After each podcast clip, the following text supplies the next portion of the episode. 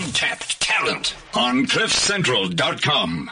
Welcome to it. It's a Friday, a few minutes past nine. Well, let us get it started in the official way. Welcome to it. It's a Friday, a few minutes past nine, right here on CliffCentral.com. My name is Siya Sangwenifin, and this is Untapped Talent. Thank you so much for listening and having me on. It's going to be an hour and a half. No, it's always very interesting as we get the most interesting people in studio, chat about the most relevant and current things really out there. And of course, we shine a spotlight on young people who are doing absolutely awesome stuff. And so because as well, it is a Friday, we're going to start it off and make us, you know, put us all in that weekend spirit. And one of those things is I've really spent the whole week really scouring the internet and that's what you do. You, get onto the internet for a couple of minutes. You think you'll be very professional and stick to things that are, will be productive. Next thing you're on YouTube for like the whole day, it seems like. And that's exactly what I was doing. Um, so one of the things that I actually found, I think so it does actually count as being productive, right? If I was actually on there now I'm talking about it on my show, that's kind of productive. I'll say, I'll think like I've ticked it off in that box. Uh, a very interesting video that I've uh, found and it's definitely something that'll ease us into the weekend well is is a video by Todrick Hall. Now, if you know him, he's very unconventional with his YouTube videos and he has basically taken all of Taylor Swift's puppets and put it all really together in like this new viral video. So the YouTube star, Todrick, has mashed together some, of, some of T Swift's biggest tracks for his four Taylor performance, proving that he fully deserves a spot in her squad. So Hall brings together massive songs like Bad Blood and Blank Space and We Are Never Ever Ever Gonna Be Coming Back Together and I Knew You Were Trouble. So all of Taylor's most loved songs. Um, and it really becomes like, it's quite impressive really. It is a talent at the end of the day. Um, he's gotten like 1.2 million subscribers subscribers on his YouTube channel. And he has a new MTV docu-series called Todrick. How original. It is his name after all. And I think, hey, listen, it is kind of impressive. So talk about getting into the weekend spirit in the proper way. This is Untapped Talent and Todrick Hall with his unconventional talent of mashing up Taylor Swift songs. Nice to meet you where you been. I could show you incredible things. Magic, madness, heaven, sin. Saw you there and I thought, oh my god, look at that face. Look like my next mistake. Life's a game, wanna play. We were both young when I first saw you. I closed my eyes and the flashback starts. I'm standing there. And that's how it works. On a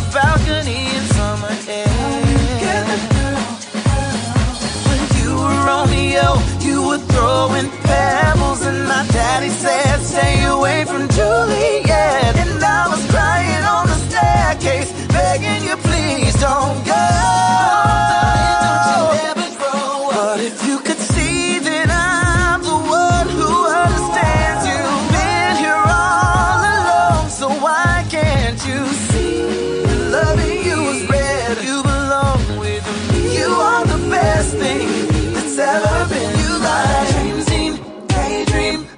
In your eyes, and I got that red lip classic thing that you like. And when we go crashing down, we come back every time. We never go out of style. We never go out of style. Baby, did, did you have to do this? I was thinking that you could be trusted. Did you have to ruin what was shiny? Now it's all rusted. Oh,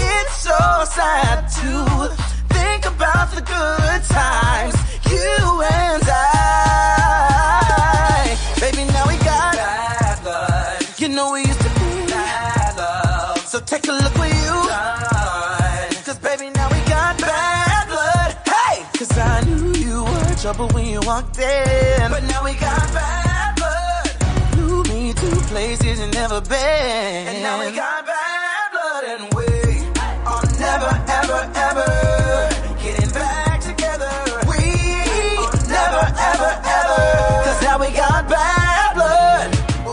So listen, whether you're a Taylor Swift fan or not, you have to admit this is pretty impressive. It's one guy, he's almost like superimposed his voice all over the place. And that's how he has this Taylor Swift like amalgamation of notes. What a dramatic word to use. But hey, that's what Untapped Talent is all about. We're giving a light onto unconventional talent as well. Um, so if you feel like you want to get involved in the show, you know you can always tweet us at Cliff Central, comma, at C underscore SF, or you can send us a message on WeChat. Our official account is Cliff Central. WhatsApp, connect, and message to show. So what we have lined up for the show for you today on the show, uh, I'll be speaking a little later on to someone who can definitely offer people who want to be in the industry some great advice. His name is Athos Kyriakides and I think I deserve a gold star for pronouncing his surname correctly as well. Uh, so he has been working in the film and television industry for quite a long time. Like, I mean, 15 plus years. He's been in LA. He's been in London. He's now based in South Africa. But I think so often we shine the spotlight on, you know, young up and comers on the show. But more than that, I think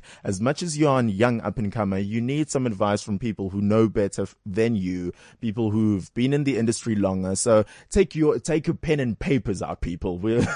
It's going to be a good one later on. But kicking things off as well, more people who are actually doing great stuff for young people out there, um, is someone all the way from Cape Town. And so I'll be chatting to the team behind Education on the Move. Um, they are this digital, they you know, really do believe in digital education for our future t- generation. So Education on the Move is a mobile makerspace, aka a digital classroom on wheels that travels to schools uh, to provide a reverse field trip experience for students, as well as an ICT center by bringing literacy, which is reading and writing, and numeracy education experiences to the classrooms. So Education on the Move has helped students, is going to help students build confidence and endeavors to instill, enhance, and develop reading, writing, and numeracy numeracy with technology skills through hands-on learning. So it's quite impressive. I think it's absolutely awesome to always chat to people who are going out there and really focusing on some good, good and especially if it's going to help young people out there. So straight after this, I'll be talking to Lauren Julius from Cape Town. Sir Richard Branson had a game-changing idea.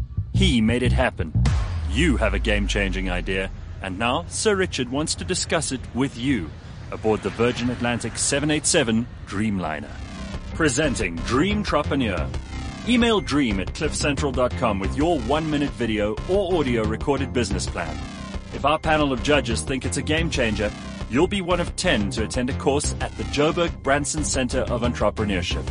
Then, two final winners will take home 40,000 Rand in cash, 140,000 Rand's digital marketing package, one week in London attending Global Entrepreneurship Week, and time with Sir Richard Branson aboard the Virgin Atlantic 787 Dreamliner.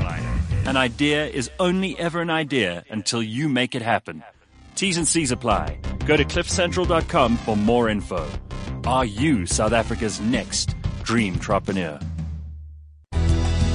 At Sibanye Gold, we believe leaders are made, not born. We also believe we can create a sustainable legacy by helping to develop tomorrow's leaders today. Which is why we have partnered with the Leadership Platform to nurture leaders who are committed to growing our country's economy. We're proud to say it's an initiative that's already showing glittering results. Sibanye Gold. We are one. So we have Lauren Julius all the way from Cape Town joining us via Skype this morning. Good morning, Lauren. How are you? Hi, Siya. I'm fabulous. And yourself? You know what? You aren't just good. You aren't just great. You are fabulous.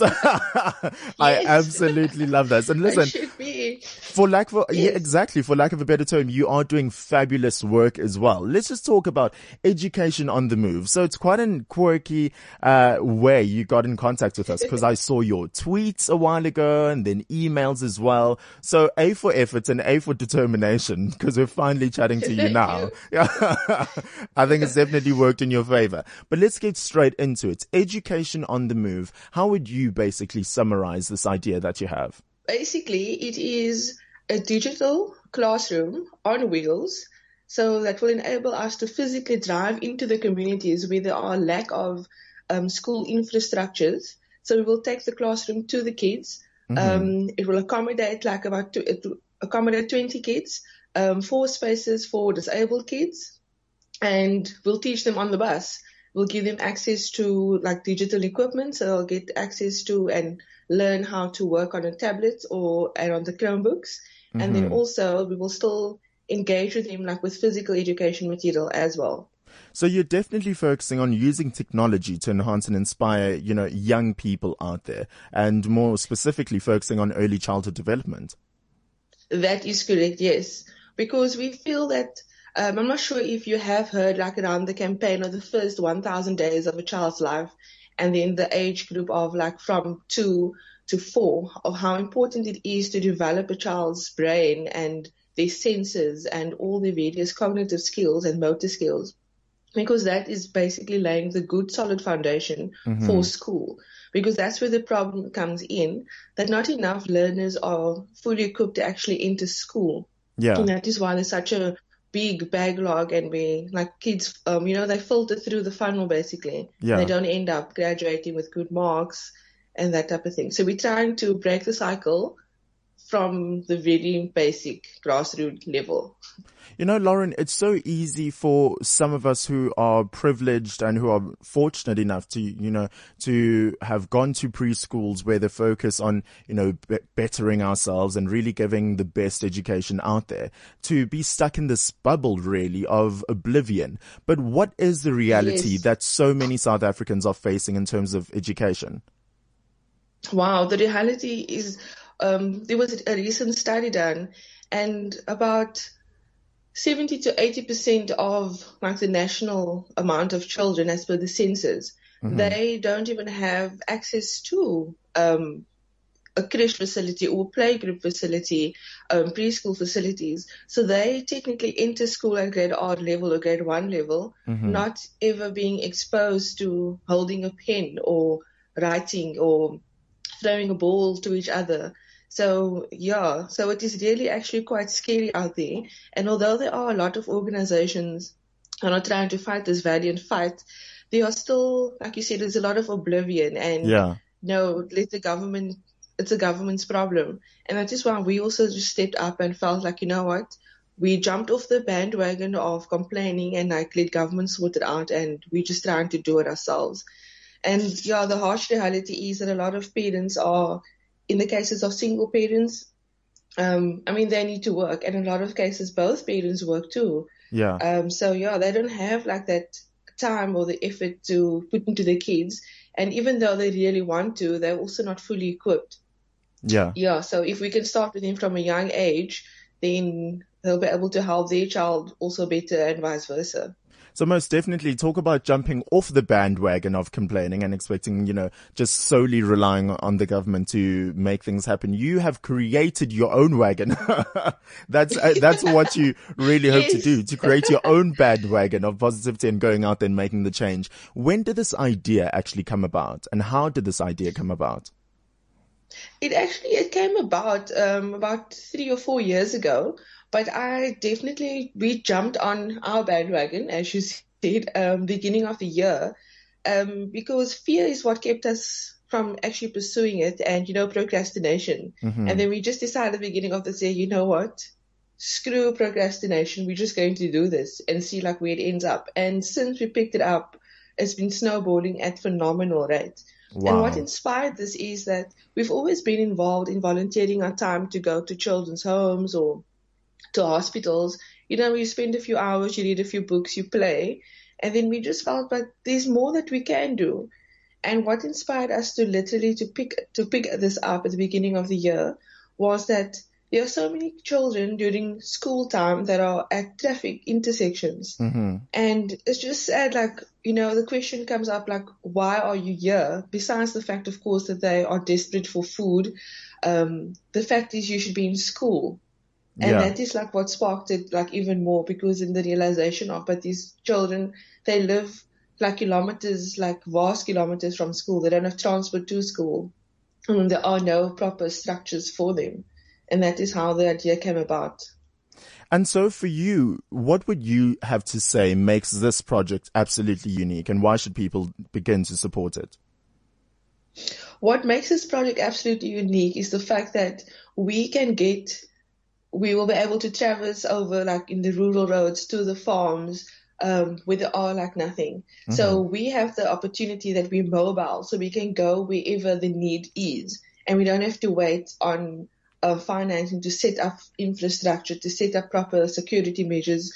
Um, and we have everything on the bus and it is fully equipped to house the kids with safety and health regulations all adhered to. Um, and I would say that would make us unique. Yeah.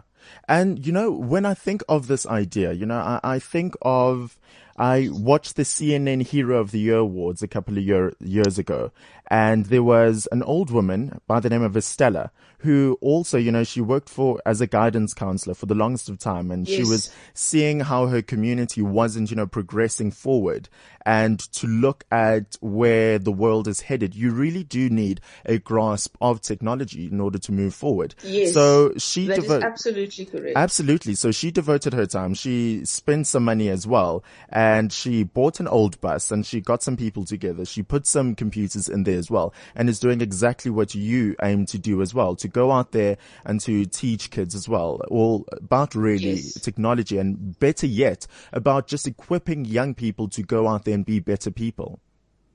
That's correct. And also at the same time, because our focus is mainly, besides, of course, it's like through the digital medium, Yeah. but our focus is on developing that reading, writing, and numeracy skills, which so lack in kids, you know, and then it's not always a case of that they are dumb or that they are slow. It is just that those basic skills hasn't been instilled in them properly at a young age. So that is what we want or aim to do, like via the digital medium and Yeah. then make them tech savvy once they enter senior primary and high school where they use the technology all the time.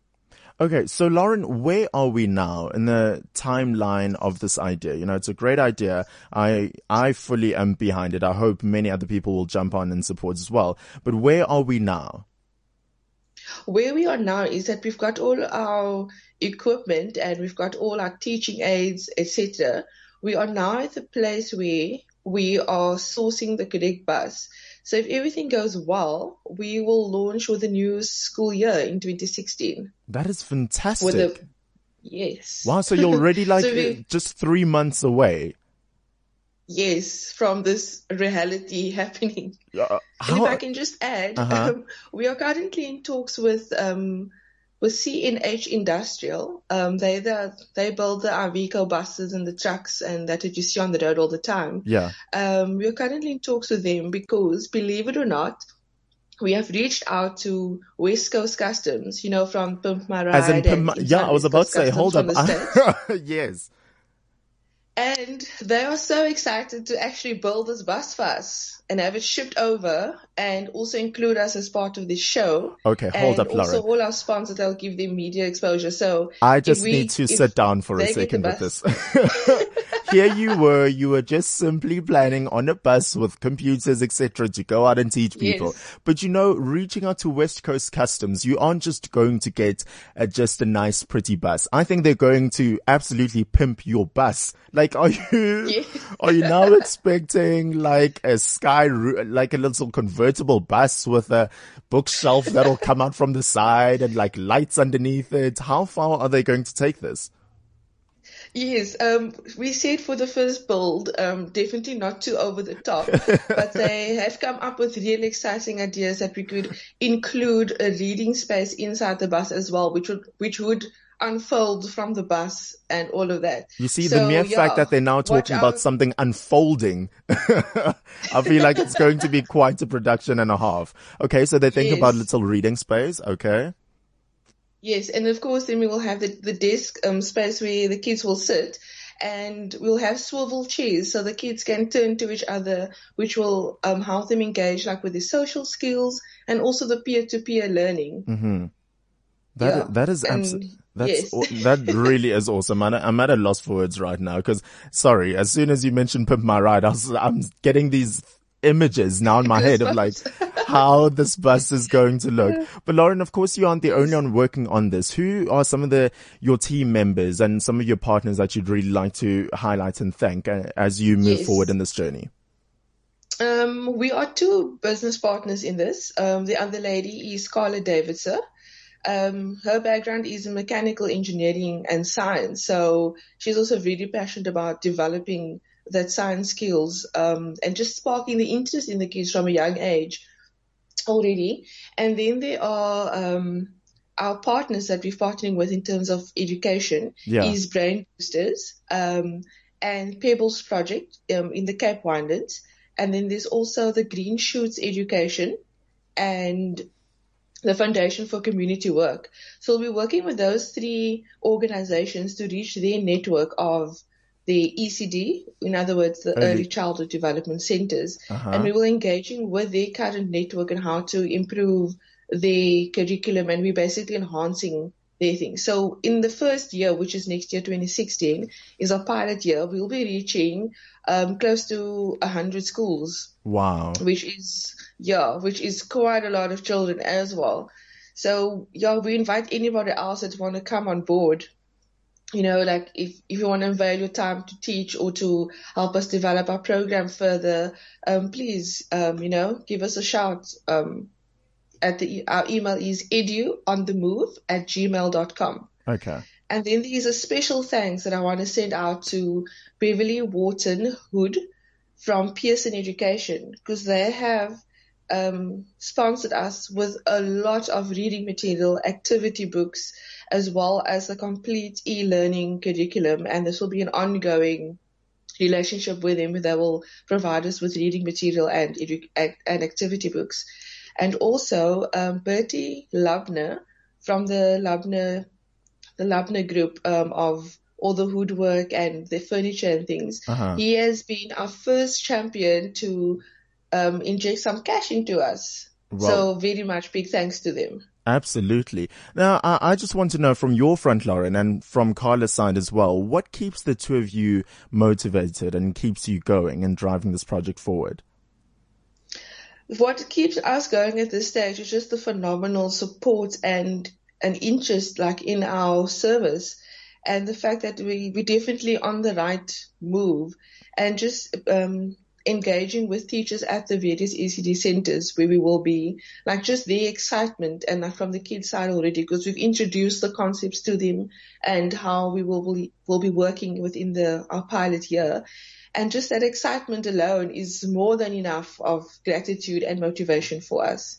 Well, listen, I just have to say, from someone who's, you know, so invested in making our country better and by focusing on young people, you know, really they are the future uh, of our country. Yes. I just absolutely have to say thank you so much for all that you do. And most importantly, thank you as well for stopping by the show and all the best of luck. You know, T minus three months, right? Yes. Three- I'll keep you posted. Absolutely. So I, I want pictures. Keep us in the loop. And of course, if you ever need, if you ever want just a few minutes to chat about the project on air as well, let us know. So thank you so much, Lauren Yeah. Julius. Uh, and once again, that email is agionthemove at gmail.com, right? That's correct. Fantastic. So, That's right. Like, I really have nothing else to say except thank you, thank you, thank, Thank you, you. and all the best. Enjoy the rest of your day, Lauren. Can I just um, thank someone in particular too? Uh-huh, uh-huh. Um, it's Brent Lindeke with his um, Rack 15. Yes, our good stuff to say guy thank on to him because Central. he's a continuous inspiration for us as well. Really, he's such a great motivator. Absolutely. Thank you so much, Lauren. Thank you so much for stopping by Untapped Talent this morning. Awesome. Thank you.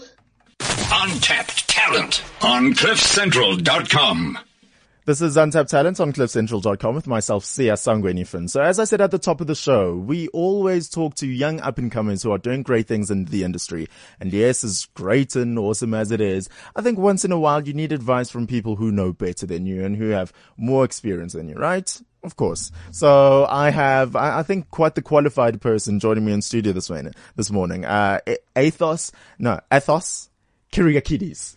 Perfect. Yeah, okay. Perfect. I'm very impressed. I think maybe I was Greek in my past life. It could be. No, that's Could a well lie. be. Okay. That's a lie. I maybe just not. wanted to seem cool and maybe let's see how that goes. Athos, thank you so much for joining me this no, morning. thank you for having me. All right, so I, I don't even know where to begin because I think the greater conversation is all about the realities of the industry, the entertainment industry. And so many people are so bright-eyed and bushy-tailed about coming in here and doing great things and conquering the world, but then you get into it and you see a whole different other world. And so as someone who's had 15 years in this industry, been all over the world, literally, I'm definitely excited to have you on. So once again, thank you so much for being here. Um, I want to start off with your own personal journey. Where did it all start for you? Um, so yeah, it's been like almost 15 years. Um, I guess it started with like a, a real deep love and passion for cinema. Okay. I loved movies. Um, and from a young age, I just kind of like, I couldn't remember anything else, but you ask me anything about movies and I'll Yeah. tell you who was in what, you know, now I have how to, great the film was. now I have to ask, what's your favorite childhood film?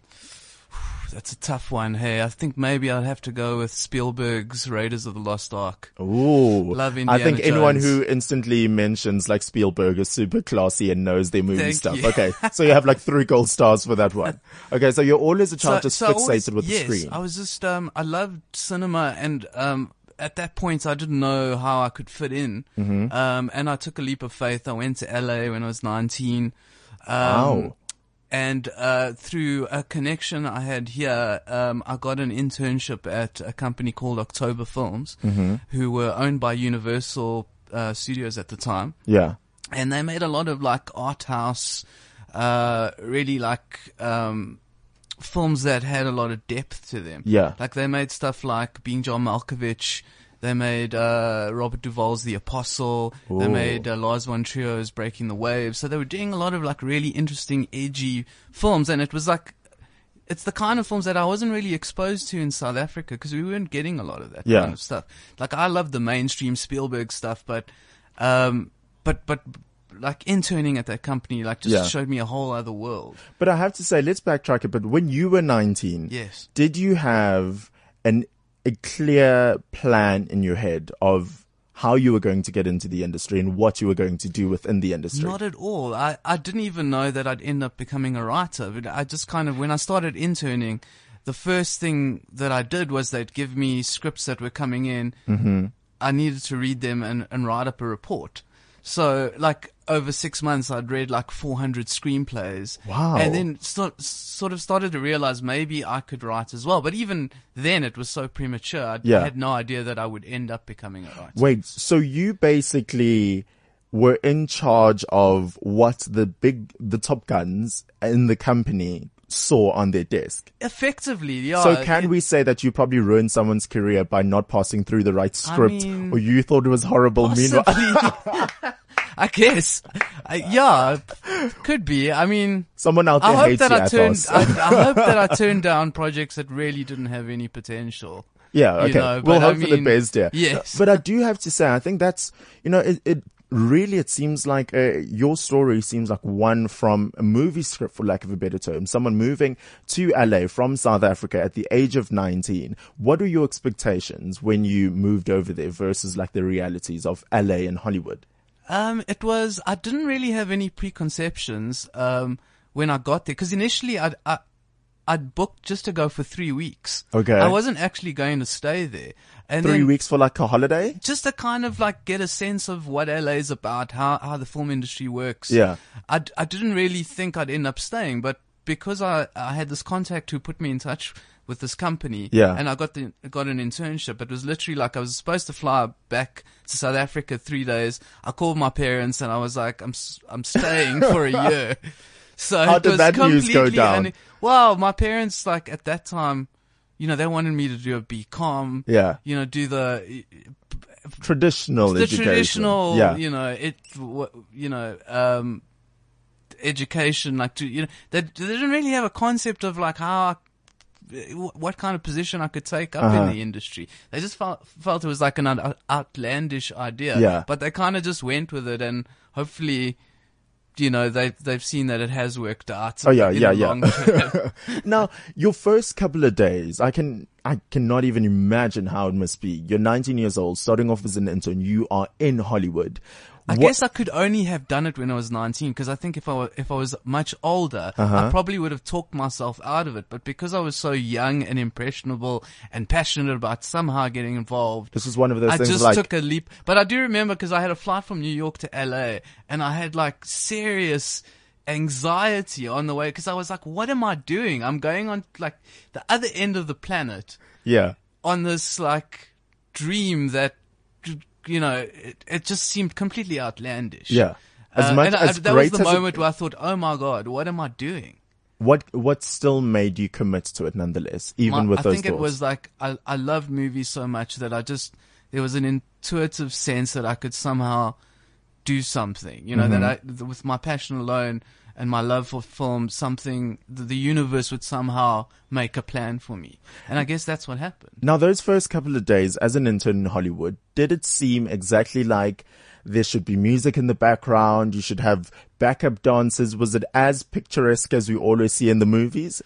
It, in a way, it was because you kind of like even just walking the streets, you like bump into famous people that you've idolized your whole life, and you like, I can't believe I just walked past Sean Penn, or I can't believe I like I'm having coffee and right next to me is Meg Ryan with her kid. Wow. You know, it was that kind of thing, and I was just like blown away. Which years was this? Because This was uh 99. okay, ninety nine. Okay, so Sean Penn, yeah, still hadn't done I Am Sam. No, not yet. He done Um, it yet. Meg no. Ryan was still a thing straight after You Got Mail. Yes. Okay, right. so yeah, bless I've, her soul. bumped into Angelina Jolie at a pre-Oscar bash that my company had, and I was, and she was really young then as well. Wow. You know, this was like long before.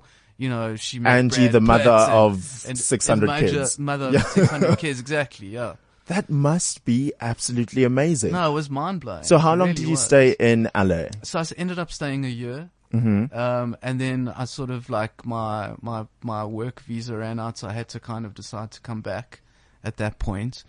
Um, and having come back, then I sort of got in touch with Prime Media, uh, who were developing films at the time. So I started, um, uh, sort of in development with them, looking at their projects. Okay. And I did that for a couple of years, and then I ended up moving to London, where I was like doing. Hold up. Now we have to understand that decision as well. So there you were making independent movies here in South Africa. Why did you feel like you had to go to London? I felt like after LA, coming back to South Africa, because the industry was so young at the time, and um, you know it was still building itself up. And having been to LA, where it's like a completely built-up industry already, yeah. I felt like London would be an opportunity to so, sort of continue what I did in, in, LA. Um, so I went again, like I didn't really have any leads, but I went to London and somehow I feel like that's the constant. You just You like leave and you see if it works out. yeah, you know, I think I think where there's a will, there's a way. I know it's kind of a cliche, but like I, th- I re- if Cliches are really there for a reason because they are true though. You know? Yeah. Um, so where, where about in London did you go? Where did you work? So where it's- were you living? So I was living in uh, I was living in central London, um, and it it was fortuitous because when I when I got there, the London Film Council had just been established and they were looking for script editors. Wow. So I put my name forward and I went for an interview and I got it. Um, and so I was I was script editing for the, the British Film Council for, and then I got a job at BBC Scotland and Film Four, just reading and script editing projects that were being developed and ultimately got made. Yeah. I mean, you know, I, I'm trying to look at your life thus far, and it's very hard not to say that, oh, things just happened uh, and was just like these things aren't really like. I think sometimes it's like destined and I think it is, yeah. There's a bit of divine destiny going on there. of course, yeah. Before we get too deep though. Yes. so how long did you stay in London before you came back So to South was, Africa? Uh, two years I was in London Mm-hmm. and then uh, ended up coming back here. Uh, and actually, at that point was when I really started writing a lot of my own stuff because uh, before that I was just script editing other people's work. yeah. Um, and then when I got you, it sort of occurred to me that I, I could be a writer myself. Um, and uh, my first real writing job was on a show for SABC2 called Chacha, Uh-huh. um, where I wrote three episodes. I think it was season two or three. I can't remember now. And then straight after that, um, I was at Scandal for three years, where I ended up writing. Just I lost count, but probably about 200 episodes. So at that stage, you definitely saw that now my vision is in Definitely, writing. yeah, yeah. Definitely in there. I, I, you know, I look back at my writing then and I think, wow, I was so raw and undeveloped. And I think as a writer, you realize that it's only after like a long period of time that you eventually become a good writer because you have experiences to draw on. When you're very young, it's difficult to really be a great writer Yeah. because you haven't had life experiences. Now with experiences, there's There's, you know, This- there's points of reference. yeah, There's, this you know, you authenticity tap into that re- yeah, yeah. Um, you know, I, I look up to writers in any sort of form, you know, be it a songwriter, because the, at the end of the day, you really have your thoughts and your experiences or whatever you want to translate. And essentially you now have to word it in a way that resonates and relates to different people. I think in a song, it's one thing because you have a hook and you have certain bars and you can make things rhyme. So Yeah. it's might be, I'm not taking anything away from writers, songwriters, might be a little easier. But when you're trying to tell a story now, you know, you may n- know that, okay, I want to deal with a protagonist who's going through heartache and this is the message I want to leave viewers with. But how do you go about actually scripting that? I find, I think that might be a bit daunting. No, it's a, it's it's an interesting question because I guess there's like a lot of different kinds of forms of writing. If you're doing a daily soap, it's just so intense and so relentless because you've you're writing five episodes a week. Well, I'm not doing it myself, but you know we've got a team of writers who will take on one episode a week, and um, I, so the, the way it works with soaps is that you, you kind of develop the long story arcs Okay. so that all the writers are on the same page, and then you break it down into scenes. Um, and then those scenes get given to the writers, and that's when you really have to dig deep and look for the emotion, look for the kind of uh, the inner turmoil that the character's going through. Yeah. So that will, case in point, Siya in a drama series, Siya's going through it. Well, Siya lands up divorced. Yes. And so you now break it down to who You know, was like, he, who- who, was he with? he with? Why is he getting divorced? Exactly, all of that stuff, you know, and and and you you really have to tap into it. You re- really have to get into, you know, Siya's headspace. Yeah. Why, why did he have that breakup? You know, what led to it? What were the extenuating circumstances that that that brought about that divorce? You know, so I must think, uh, Athos, you know, we have our own issues. Life is already hard enough. Now you want to sit with the characters' issues. And how do you, do you ever get to like switch off and go and be like, okay, I'm going home. That's it. That's done. Yes, not really. Clearly hey? Like, not. no, you, you take it home with you. You know, you you never stop thinking about it. And th- I guess that's one of the drawbacks of like being a writer. You can't really just like put it on a shelf and pick it up the next day. Yeah. Do you, and now you're working on SABC3's Isidingo. Do you feel a personal connection with the characters? I do, yeah. I mean, I've been with Isidingo almost two years now. So, um, and we've introduced quite a lot of new characters. Mm-hmm. Um, so I do, I do feel like connected to them because, especially the new ones, but also the old ones because, you know, even though when I, even when I wasn't working on Isidingo, I was watching the show and investing myself in some of the characters. So, um, yeah, I, I, I really do feel like I connect with, with, with a lot of the characters on the show. How much of what is going on in the world influences something that we see on a soap? On Isidingo, very much so. Yeah. You know, we we're always looking at current issues, global issues, but also just national issues. You know, we, um, I mean, I also write like the, we call them the TX scenes, which are the scenes that, uh, if, for instance, you know, if something big happened this morning, I could Uh-huh. write a scene and it would ha- it would be dropped into the episode tonight. Wow. Like we actually, uh, I'm just trying to think. Like I think it was last week or the week before, we had two characters talking about the whole, you know, DJ Zinhle Bonang, Yes.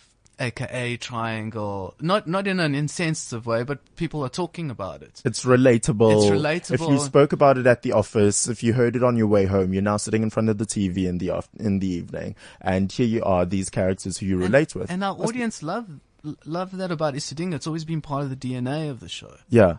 It's definitely something cool, I have to say. But uh, well, another thing that I'm sort of hung up on as a, as a writer for a soap, you guys film quite a wa- way. Three months in advance. yeah, isn't that kind of risky to a certain extent?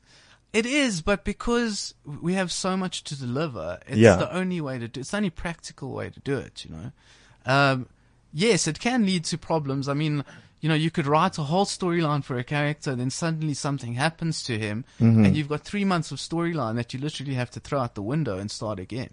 And those things have happened over Oh, yeah. years, you know. Uh, that's when you get a character who's randomly now, oh, they've married off or they ran away or Or, they. yeah, or you can't just you can't get hold of the actor. I mean, I remember on Scandal days, and I won't name the actor, but some, the actor just good disappeared. Nobody, he like fell off the face of the earth, Oh, I and we think I know who it him.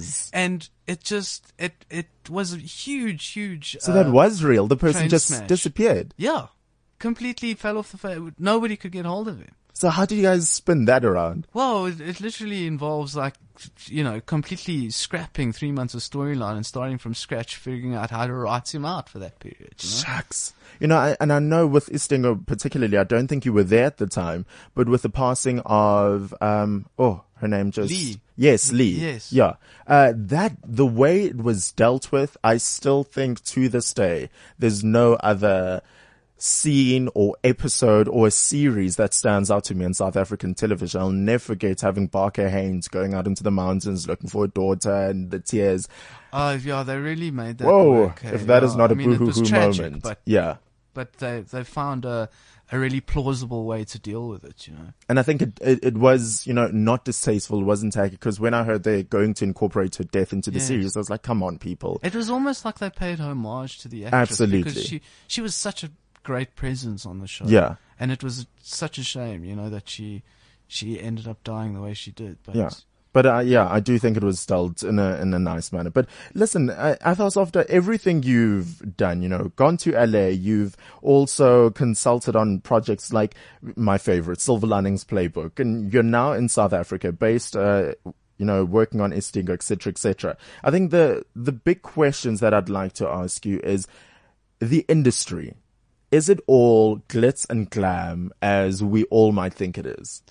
Uh, no, I don't think it is. I mean, like, there's a lot of hard work that goes on behind the scenes. I mean, sure, you get, you do your premieres, you do the, the Yes. functions when the, when the production's done, and that's all great. But that's the one night in a season. Exactly. the nitty gritty of actually putting a show together is, is very demanding. Mm-hmm. Um, in, in all facets, whether that be writing, whether that be your talent, whether that be your, your, the, the technical people behind the show, it's, it's not a, it's not a, a walk in the park. You know, Yeah. there's a, a lot of work that goes on behind it, and I think the only way you can survive in this industry is if you, you know, you stick to your guns and you be fo- you you focused and you know what the end goal is. Yeah. Now, if I, as a young person, I've just matriculated from high school, I'm really interested in the arts, uh, particularly maybe being on, on television or somehow incorporated in production. What did you advise I do? I mean, I think it's always good to get training. You know, at at um, you know, there's a whole variety of institutions that you could go to, and now it's built up. It's not like it was when I was 19. You know, when I was 19, AFDA had just started. Mm-hmm. You know, now there's there's film schools around the country. Wits is a great place to go for dramatic arts if you want to be an actor, um, because they regularly their alumni um, get get good work on TV shows and they're very strong actors. So the theory behind it is very strong. Um, but I think it's just like it's getting getting the training and then just you know getting your the other thing is getting yourself an agent. Yeah. What are some of the agencies we should look out for? I know there's a lot of talk around Moonyeenn Lee Associates, I think. Moonyeenn Lee is one of the biggest. Uh-huh. Uh, there's Legends, there's Artist Connection. There's quite a lot, um, and they're all very good. Um, and and of course th- th- that's what I've started doing myself is representing talent. Yeah. Um, and the reason I've started doing that, what I've realized over the last year is that um, although these agencies are good, they have so many people on their books that it's very hard for them to to to give their artist a a really kind of hands-on personal approach. Yeah. Uh, You might that- become just another number sort on of like list. another number sometimes Oh, yeah. there, you know. And that's why I've sort of I've taken on three artists this year who I'm, I've taken a very hands-on approach and I'm managing their careers, um, looking for something that's exactly right for them and their target market. Okay. Now, what are some of the things we should be looking out for from someone who promises to be our agent or be a manager? You know, because we don't want a, a, a fly-by-night who promises us the world and wants a deposit of X amount. Meanwhile, they have no credibility and they're out the door in Yes. three weeks. What should we look out for if we are looking for an agent or manager?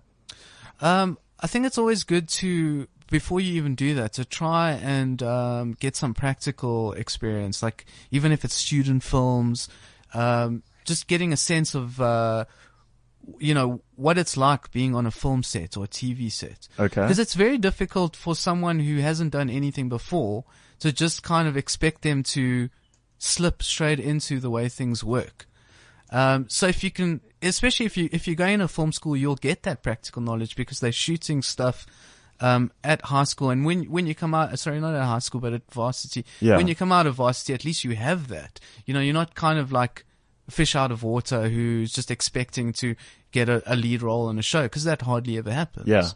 Um, but I think it's, I, th- I think it's, you know, approaching agents, even if you're very like, um, green and, um, just getting started. Wet behind the ears. Wet behind the Yeah. ears. That's what I was. That's the phrase I was looking for. Um, and, and and letting them know that you are passionate, letting them know that you have these kinds of interests and you want to tap into these kinds of characters. Um, and, and I think th- they'll just from your enthusiasm, they'll see that you're serious about this. Because Yeah. you can usually tell someone who is just kind of thinking about it but not really taking it seriously Or someone who's as really opposed to committed. someone who's really committed Yeah. and is not is going to do everything in their power to to make it work for them. Mm. Now, let's face the reality. Is every single actor or someone who's in the entertainment slash media industry going to be a Charlize Theron? if we have hopes of going to Hollywood, would you advise we just pack up our bags and we just move over to LA and hopefully we'll be in a bank and we'll throw a tantrum and I there'll mean, be an agent. To and- be honest, like most of the stories I hear of like actors who go to LA, they end up struggling. They end up like waitering in a bar, hoping for that big shot. I mean, having said that, there are like a lot of actors who've made it work. You know, Mm-hmm. they haven't become huge like Charlize Theron, but they're getting regular work. who are l- making a living, a basic living as actors. Exactly. Yeah. But would you recommend that? I know it's like a tricky question to I, ask. I would I would recommend that, but I would say it's always better like getting some local experience. Get, get you know try get on a couple of local shows before you end up making the move because it'll just help you in the long run. It, you know you go to LA and there's so many people who are going to LA hoping that you know it's their time that they're gonna you know they're gonna like make a success of it straight away Yeah. and it's it's the reality is that it's very it's very competitive there and you you're also going as a foreigner so it's it's extra hard Mm-hmm. Yeah. to make it work and you might be stereotyped into this role and there might not be a lot of roles of like this person out no there. exactly Um, but and you, you obviously have to you know you you yeah, it, it helps if you if you can do different accents Mm-hmm. because they're not going to cast a South African show. I'm sorry, a South African character on an American show. True. I mean, it hardly ever happens that they would write a South African character into the yeah. show.